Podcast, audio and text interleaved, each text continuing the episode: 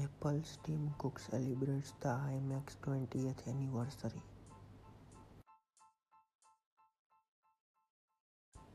Instagram adds payment option for selected users. PUBG pulls 50 player deathmatch after service issue.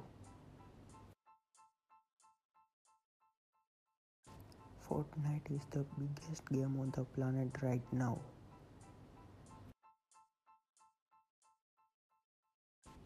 Thanks for listening. Don't forget to share registration for more discussion. Follow me on Twitter at the 1996